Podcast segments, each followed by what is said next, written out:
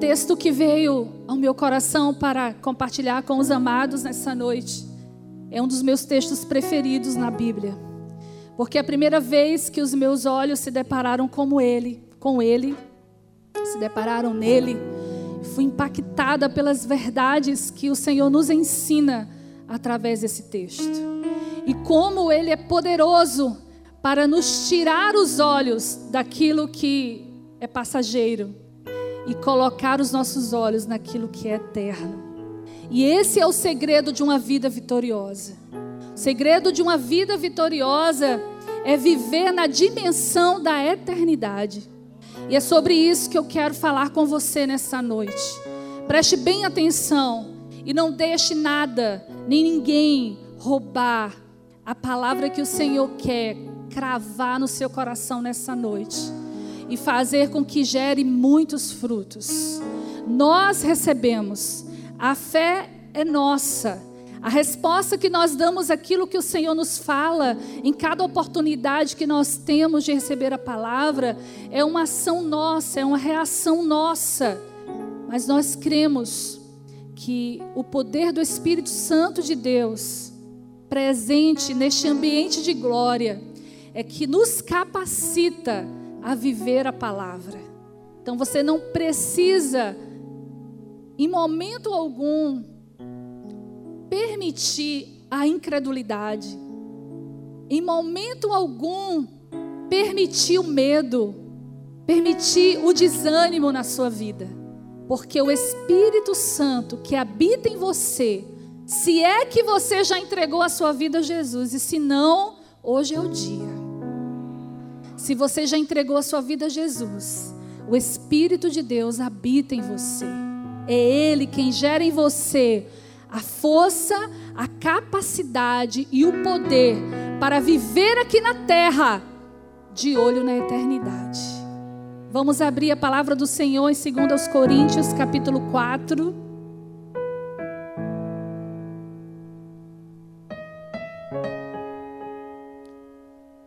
A partir do versículo 7.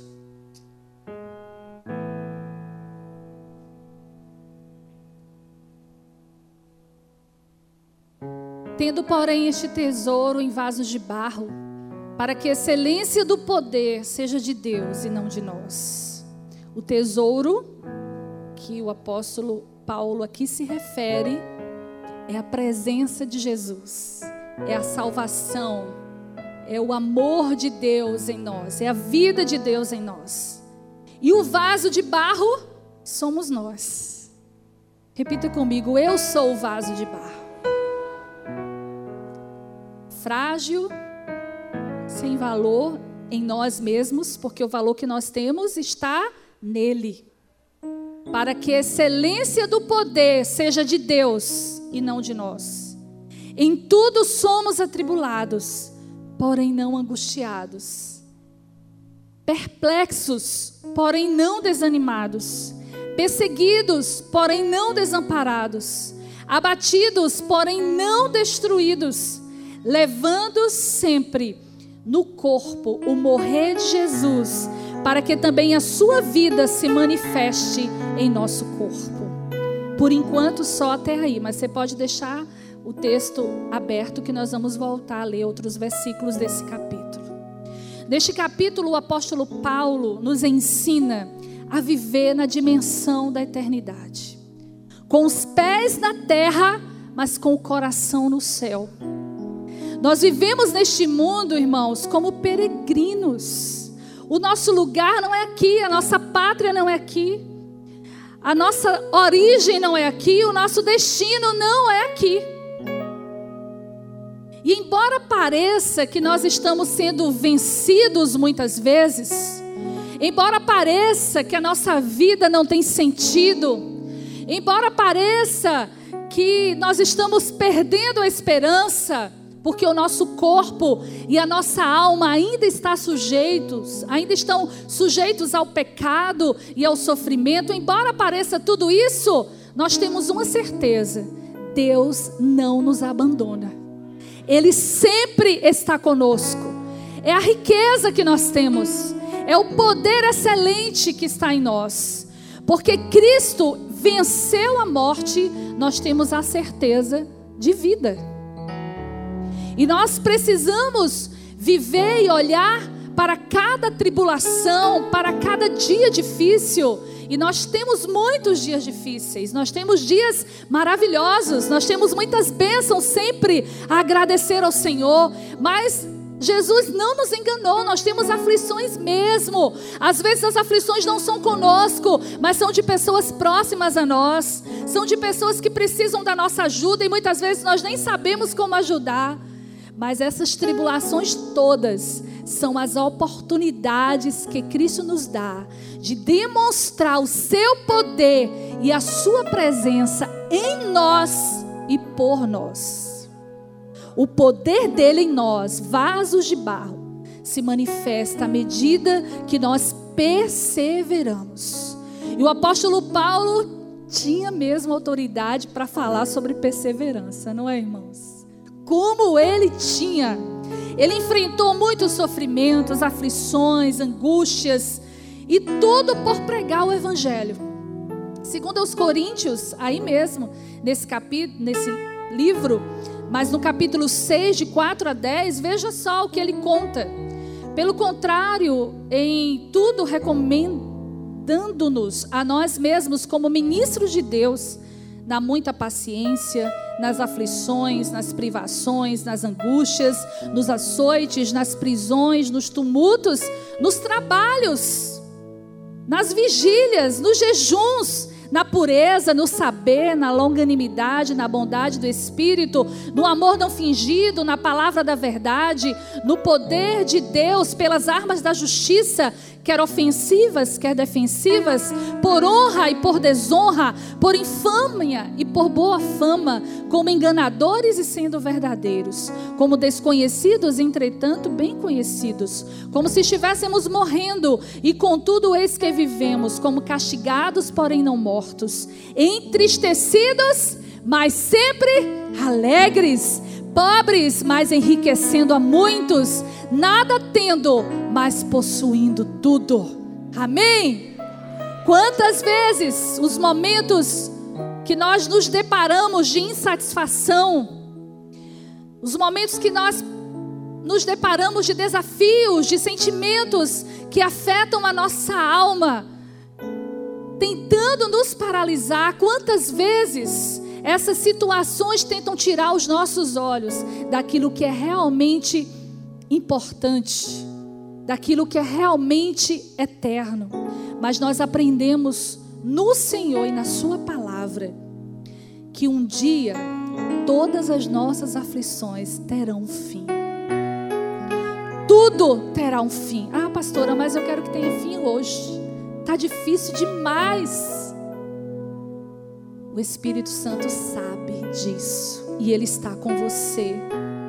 E Ele está com todos aqueles que o buscam em verdade. E Ele está em nós para nos ajudar nesse processo de lapidação, neste processo de crescimento, a imagem de Cristo, a estatura de varão perfeito. Por isso nós precisamos perseverar. Quando nós enfrentamos dificuldades, facilmente nós podemos focar os nossos olhos na dor. Se você tem pedido há muito tempo ao Senhor uma bênção e você ainda não tem recebido, facilmente a sua alma coloca o seu olhar, a sua expectativa naquela situação que ainda não foi resolvida. Isso é natural, isso é do homem. Mas nós não devemos colocar o nosso foco no momento da nossa dificuldade, no momento da nossa luta. Nós devemos colocar o nosso foco na nossa meta final. E a Bíblia diz que o nosso fim é a eternidade. A Bíblia diz que Ele é infinitamente mais poderoso para fazer aquilo que nós pedimos ou pensamos, segundo o poder que nós opera. Então, se eu tenho na minha mente a convicção da verdade da palavra, eu não posso, você não pode ser guiado por aquilo que é passageiro. Nós precisamos, como igreja, Nesses últimos tempos que estamos vivendo, os dias realmente estão abreviados. São muitos desafios em todas as áreas da sociedade. E a igreja precisa se levantar. Quem é a igreja? A igreja somos nós. A igreja não sou eu sozinha, nem é você sozinho. A igreja somos nós. A igreja é o corpo de Cristo. E nós precisamos mostrar a eternidade ao mundo. Nós precisamos, com o nosso testemunho de fé, proclamar que existe uma vida eterna. As pessoas estão muito presas aos prazeres deste mundo. As pessoas estão muito famintas pelas coisas dessa terra. Mas a palavra de Deus continua sendo a mesma. Tudo vai passar. Deus quer que nós experimentemos o melhor dessa terra. Mas olhe só, o melhor dessa terra sem Deus é o pior desta terra. O melhor desta terra, sem a visão da eternidade, é insensatez, é loucura. Porque aí nós vamos nos apegar e gastar o nosso tempo com coisas que não vão edificar vidas, com coisas que não vão acumular tesouros no céu. Mas nessa noite o Senhor traz para nós essa lembrança, porque eu sei que você já conhece essa palavra, de que nós precisamos viver na dimensão da eternidade. Amém? Nós devemos nos focar na recompensa da nossa fé, na alegria que dura para sempre. Não importa o que nos aconteça nessa vida, nós temos a garantia da vida eterna, quando todo sofrimento e toda tristeza desaparecerá. E você pode hoje estar dizendo: mas eu estou tão bem, eu estou enfrentando o melhor momento no meu casamento, na minha vida pessoal, eu estou tão em paz no trabalho. Ah, hoje eu vim só para agradecer. E agradeça mesmo. Agradeça quando tudo está bem e agradeça quando tudo estiver mal. Mas esteja sempre preparado para passar todos os dias da sua vida aqui, olhando para a eternidade, ansiando por estar com Ele, fazendo tudo conforme o seu reino, porque é o reino dele que permanece para sempre. E eu quero com você ler também o versículo 16 a 18 do capítulo 4 de 2 aos Coríntios.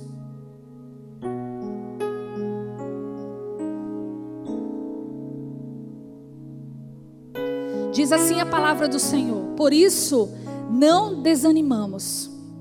Pelo contrário, mesmo que o nosso homem exterior se corrompa, contudo, o nosso homem interior se renova de dia em dia. Porque a nossa leve e momentânea tribulação produz para nós eterno peso de glória, acima de toda comparação. Peraí, a Bíblia está dizendo que esse momento tão difícil que eu estou passando é leve. Mas não é mesmo. Para você não, mas para o poder de Deus que opera em você é muito leve e vai passar. Quantas situações você pode lembrar hoje e que você achou que não ia suportar, que a dor, que a tristeza, que a preocupação, que a luz não chegava no fim do túnel, e hoje você pode olhar para trás e dizer: venci, Deus respondeu a minha oração. Eu estou aqui firme e continuarei firme. Não é verdade? No momento pareceu tão difícil, mas foi leve e momentânea. Mas principalmente quando nós comparamos com aquilo que Deus tem para nós lá na frente. O versículo 18 diz: não atentando nós nas coisas que se veem, mas nas que se não veem, porque as que se veem são temporais e as que não se veem são eternas. Nós precisamos colocar nossa expectativa, a nossa vida, a nossa maneira de viver. Nós precisamos colocar os nossos alvos de vida conforme aquilo que é eterno. Temos algumas verdades que precisamos aprender para vivermos na dimensão da eternidade nestes 3 versículos que acabamos de ler. No versículo 16, nós entendemos que nós temos um corpo fraco, que o nosso homem exterior vai passando o tempo e ele vai se enfraquecendo, Você que já passou dos 40 sabe que você não tem mais o vigor de 15, não é? Quem já passou dos 60 sabe também que o corpo, ele vai progressivamente se enfraquecendo. Mas o nosso homem interior, o nosso espírito já nascido de novo, ele se renova a cada dia.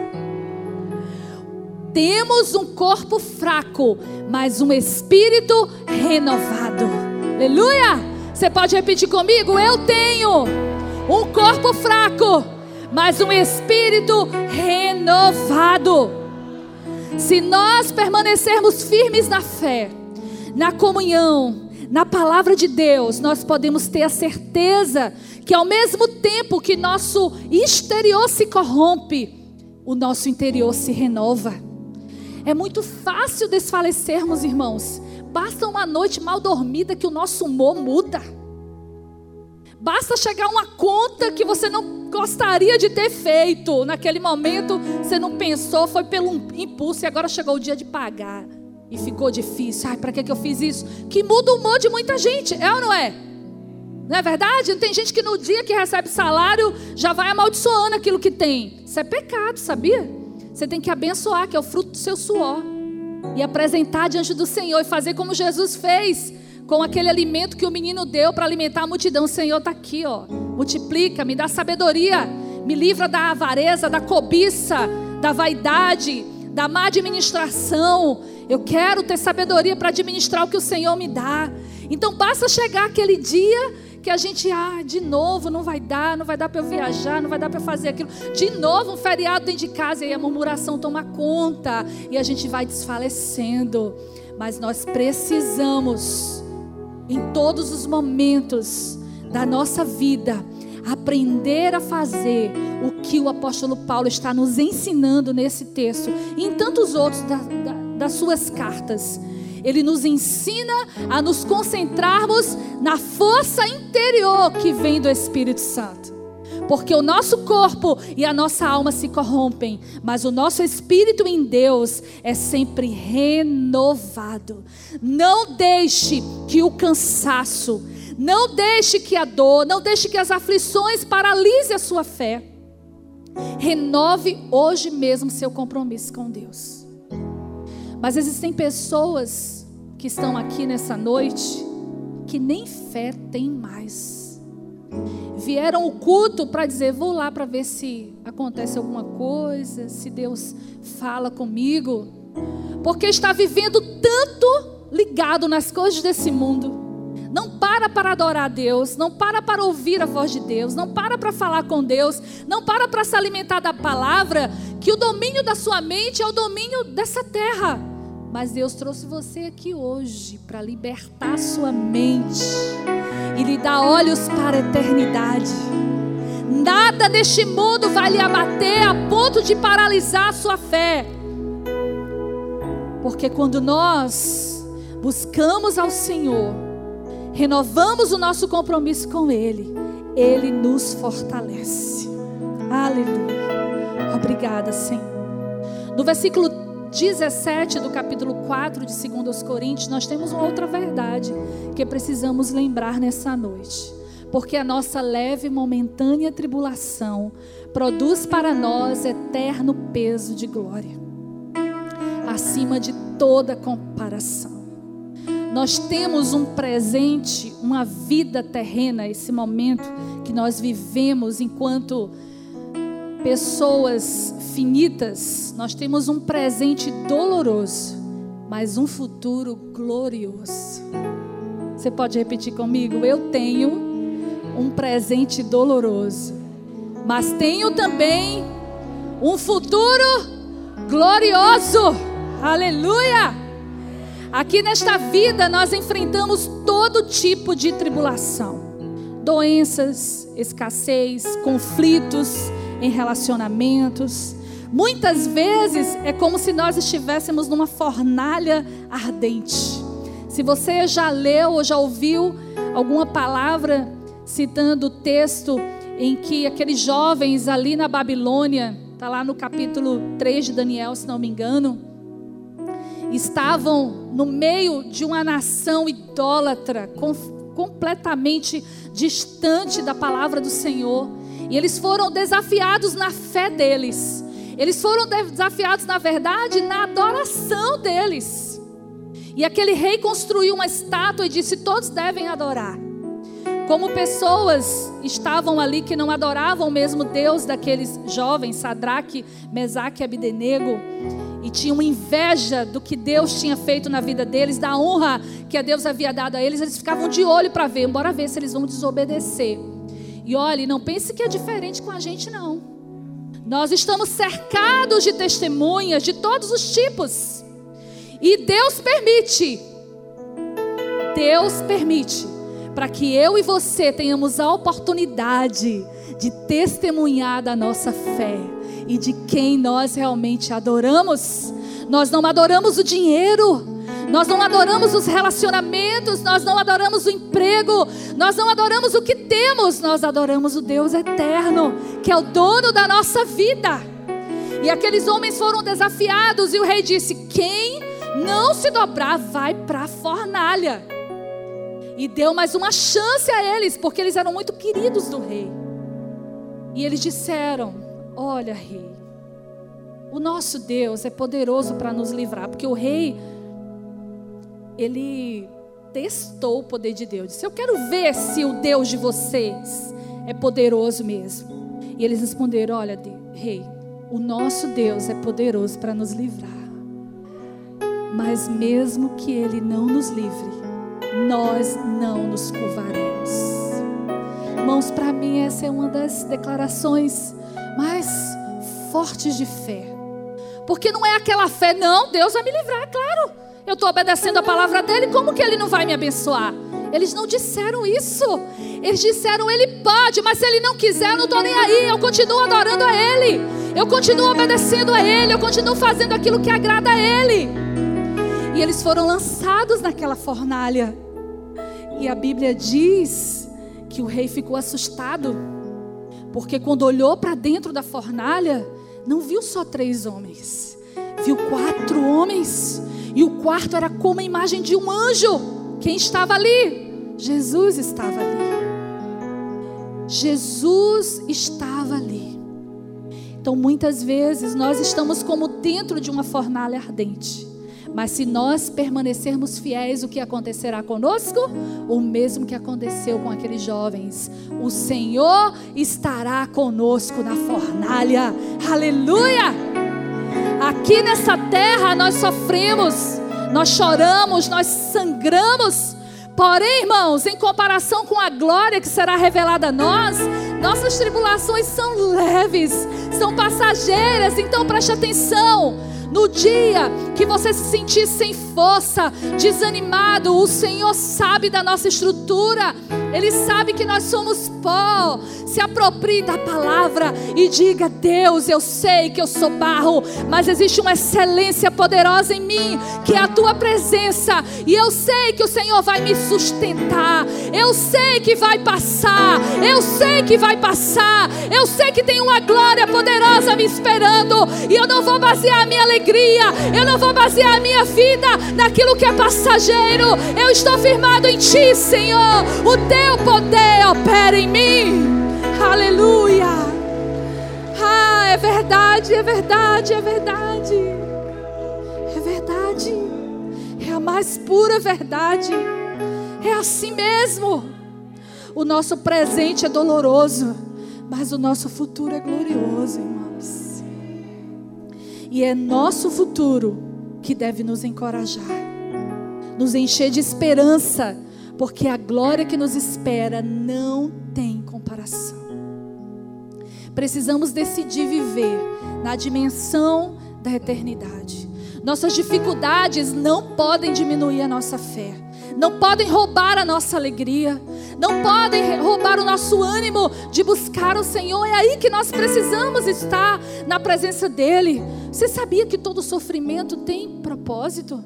Tudo que nós passamos tem propósito de Deus para nós, e nós precisamos olhar para Ele e pedir que o Seu Santo Espírito nos ensine o que estamos precisando aprender em cada situação. De repente é Deus querendo ensinar você a parar de murmurar, a parar de ser ingrato, a parar de ser avarento, a parar de ser vaidoso, invejoso, ciumento, orgulhoso, né? Porque o sofrimento, ele nos liberta do orgulho, se nós nos dobrarmos, porque tem gente que vai endurecendo mais ainda. Insensato o homem é, porque o orgulho precede a queda. Não é isso que a Bíblia diz?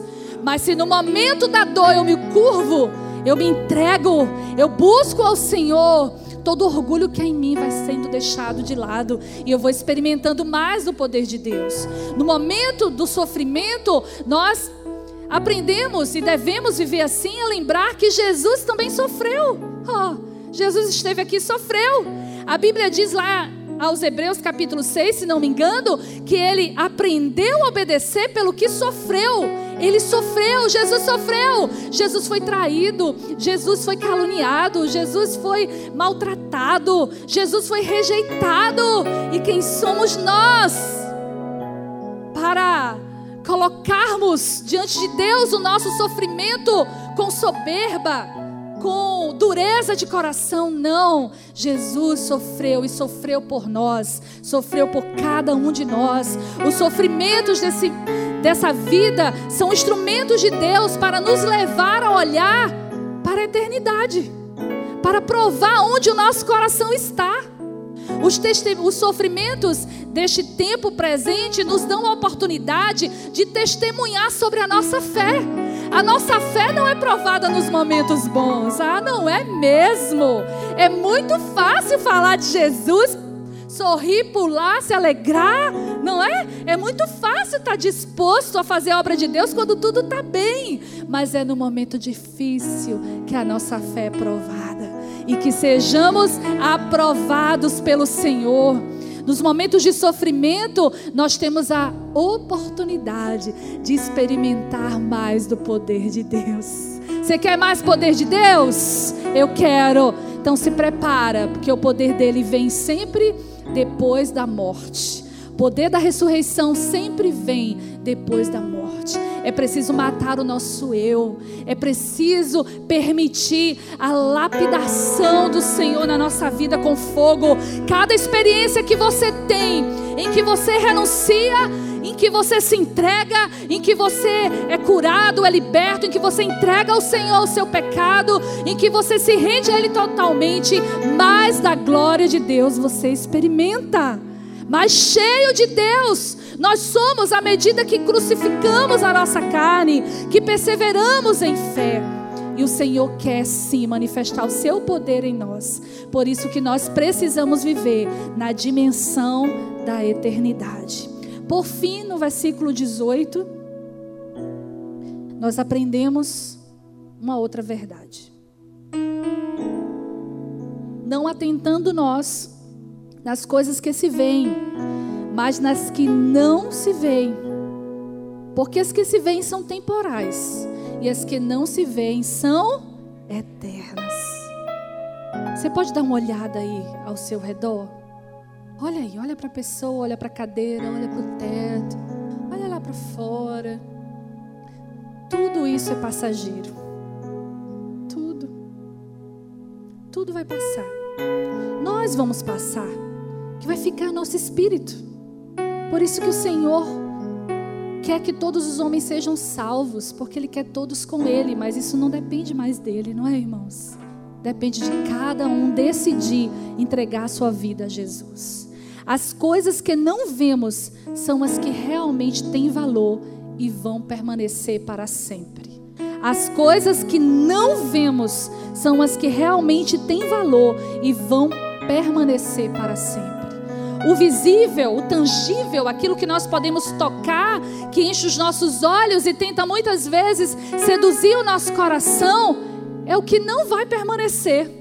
Mas as coisas eternas que não vemos nesse momento é que permanecerão para sempre. Você não está vendo, mas tem uma nuvem de glória neste lugar.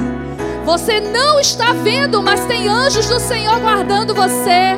Você não está vendo, mas existe uma guerra espiritual para abençoar você agora, para que a bênção de Deus chegue à sua vida. Você não está vendo agora, mas lá no céu existe um trono de glória e de poder, e todos os seres espirituais estão prostrados diante do Rei, e Deus está de olho na terra, olhando para aqueles cujo coração são inteiramente dele, para manifestar o seu poder a estes. São a estes que Deus manifesta o seu poder. Não são aqueles de dura cerviz, não são os orgulhosos, vaidosos, não são aqueles que rejeitam a palavra.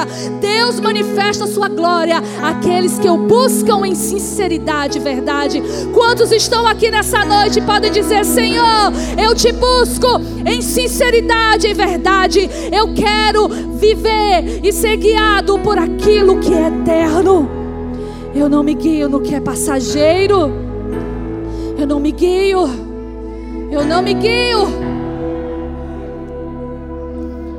Investir naquilo que é passageiro, terreno, é fazer um investimento insensato. Você sabe o que significa a palavra insensato, né?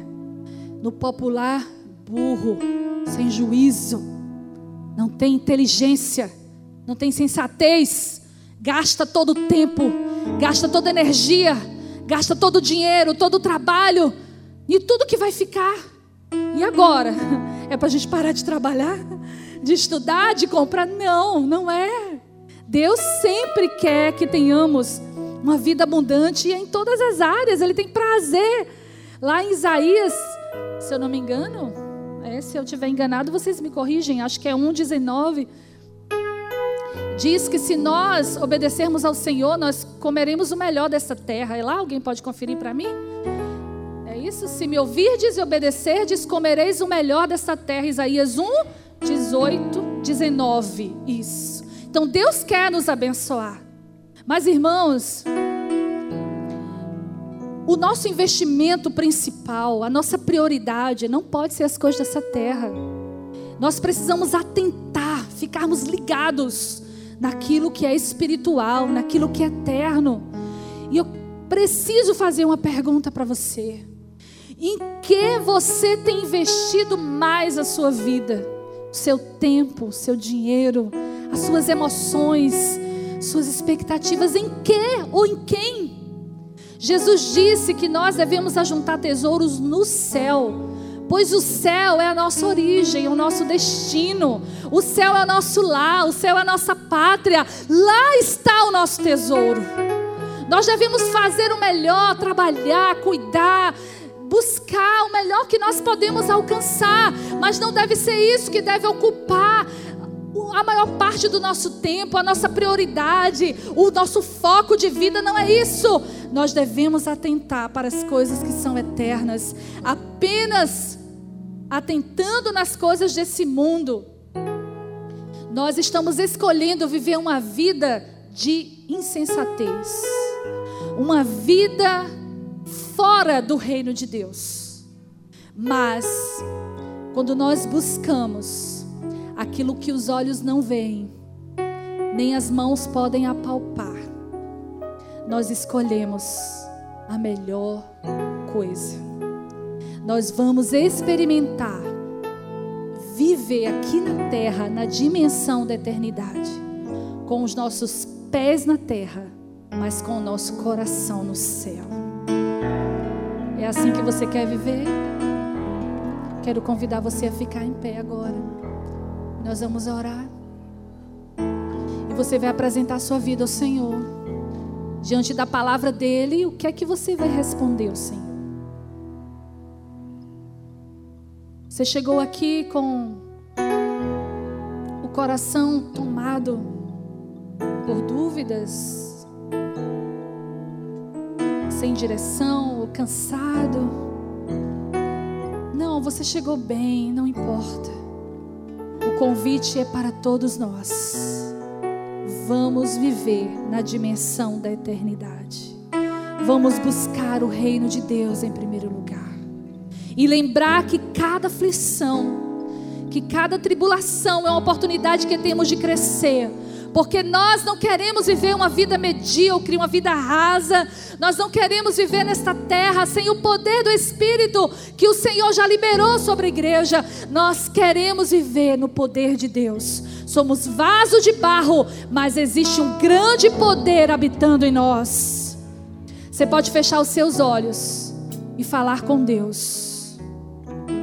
Confesse a Ele como está a sua vida. Eu quero te sugerir a dizer ao Espírito Santo nessa noite que quando você sair por aqueles portões, você estará saindo decidido a viver na dimensão da eternidade. Aquilo que roubava a sua alegria facilmente não vai roubar mais. Aquilo que tirava o seu sono não vai tirar mais. As preocupações, todas elas, você vai lançar aos pés do Senhor e vai descansar nele. Porque aquilo que você não vê é mais poderoso do que o que você vê. Nós queremos ser revestidos de poder. Amém, irmãos?